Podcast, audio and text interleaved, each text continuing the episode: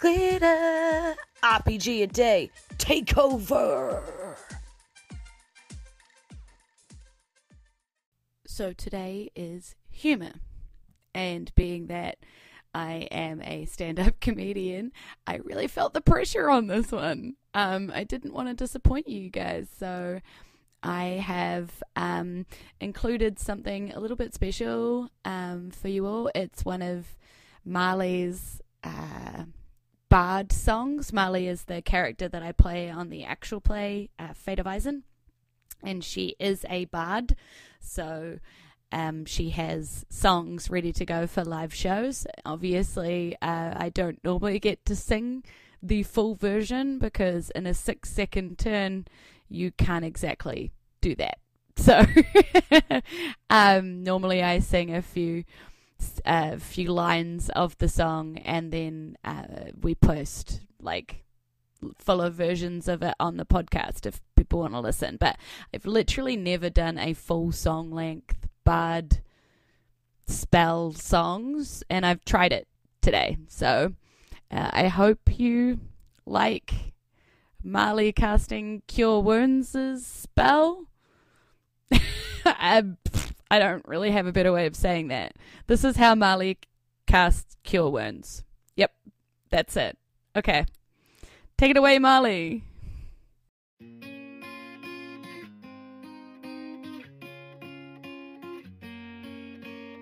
You thought that you'd been hurt before, but no one's ever left you quite this sore. Your wounds look deeper than a knife, cause they were, and you need someone to bring you back to life. Got a feeling that it's gonna be tough. But with me, we will make it out alive. Apple squat-a-thon like any other. So hang on, just watch me heal until I can't breathe. Shaking dice and now they're falling. And now that Molly's doing healing, you're awesome is what they're saying. Adding up my dice tray, nailed it, no need for inspiration.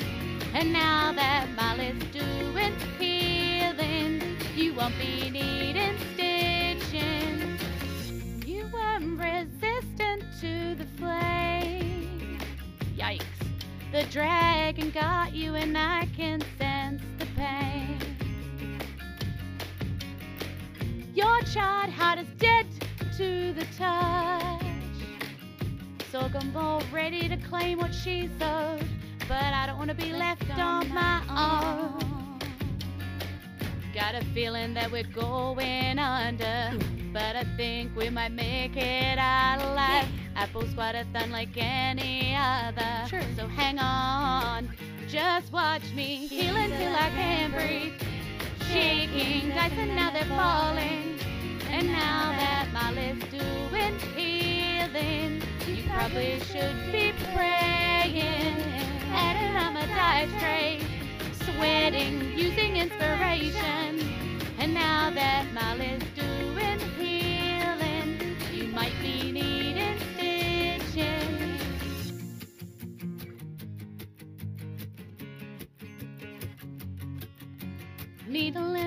a go up the sew up the cut on your head. Needle and a thread, not gonna let you be dead.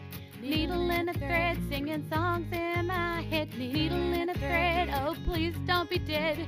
Needle and a thread, almost out of spells in my head. Needle and a thread, and the monster's not dead.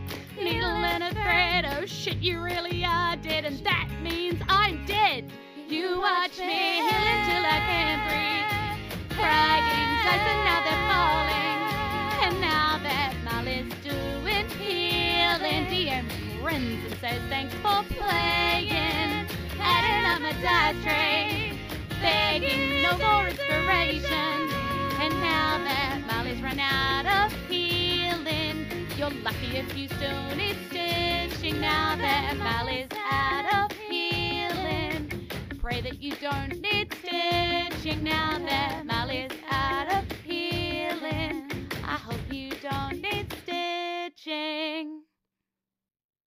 tiny wee explanations after that song because after putting it in, I realized that you won't understand some of it. So, the apple squatteth is what we call ourselves. Um, we had a really unreasonable ad- obsession with apples, and we just rolled with it.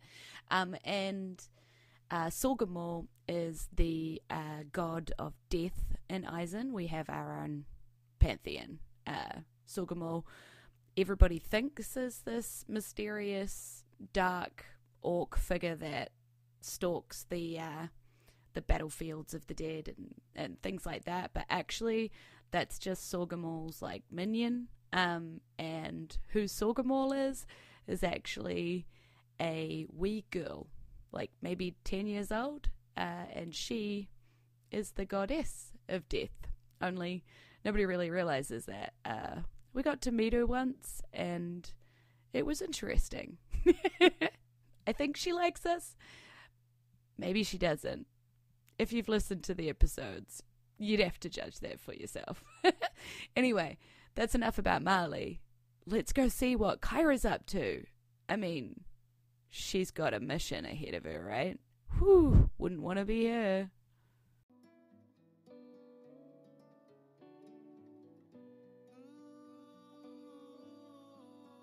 There, she had finally found one on the outskirts of the forest. She dove towards the outstretched branches of the sequoia tree. Flapping her wings and stretching out her talons, she locked onto the branch and landed easily. She tucked her wings back into her sides and sighed heavily. It had been a long flight.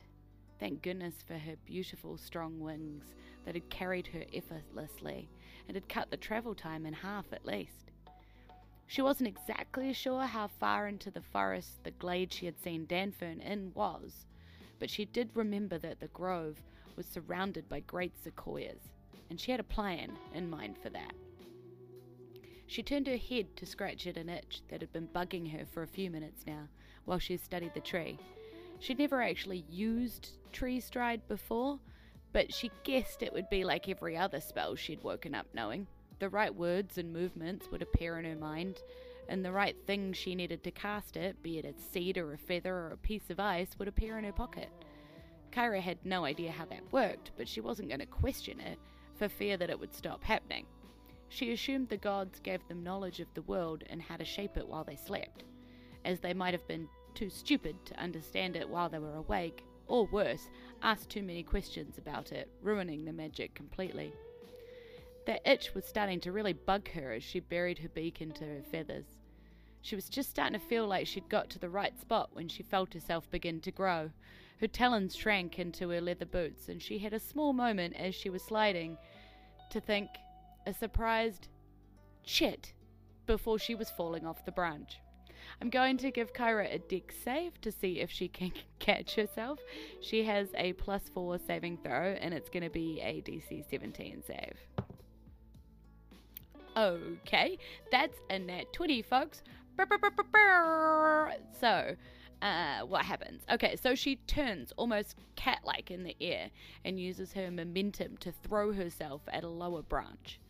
Uh, Kyra grabs the branch and swings easily like a gymnast, even adding in a perfect somersault before landing on her feet, hands outstretched to the sky. She bows to an invisible audience Oh, thank you. Oh, thank you. I know, I'm the best. I don't hear it enough, frankly.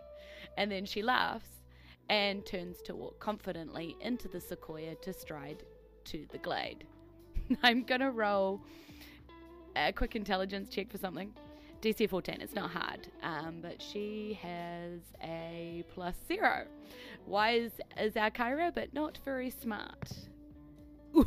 Ooh, seven. Okay, this is gonna hurt. Kyra swaggered, so pleased with herself that it was only at the last second that she remembered. She hadn't actually cast the tree stride spell yet, and she smacked straight into a very solid trunk, bringing tears to her eyes from the hit to her nose. Um, I always make my players roll a d4 for damage when they do something dumb like that, um, so time to roll. Yep, figures. I rolled myself a four. Okay, well, my players would say that's payback, probably. Kyra's first damage is to herself. Stink. Shit. Anyway, that's the thing. That happened. That's going on the sheet. Okay. So, grumbling to herself and looking a little bit embarrassed, um, she gathered her short, her thoughts and reached down into herself to channel the spirit within her that connected with nature. She reached out to touch the tree's bark and twisted her other arm around herself, spinning around in place as she chanted softly. Bountiful tree with which I stride, won't you let me come inside? And as she twisted and turned and chanted this, yes, I know what I just said, shut up, um, she felt the tree pull her into its bark. She could feel the breeze blowing its leaves and the roots wriggling happily in damp soil. She could, she had to keep her joy with being one with nature in check, so that she could keep her concentration for the spell. She felt around for all the other sequoias, and she could feel their energy dotted around her.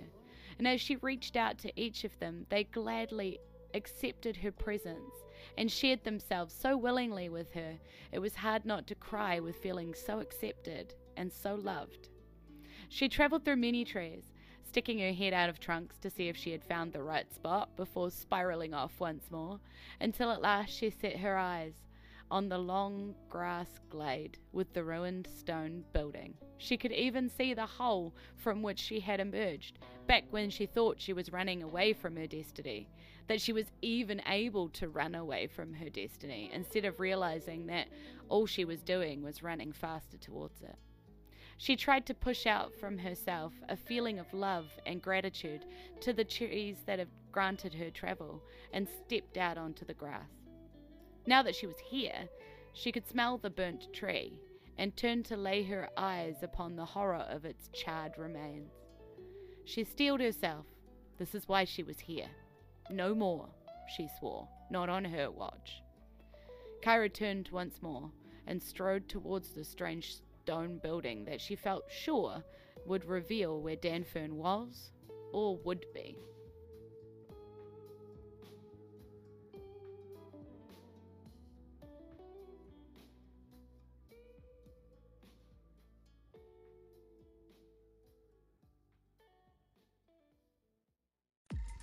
Thanks for joining me in this Jules from NZ RPG a Day Takeover special.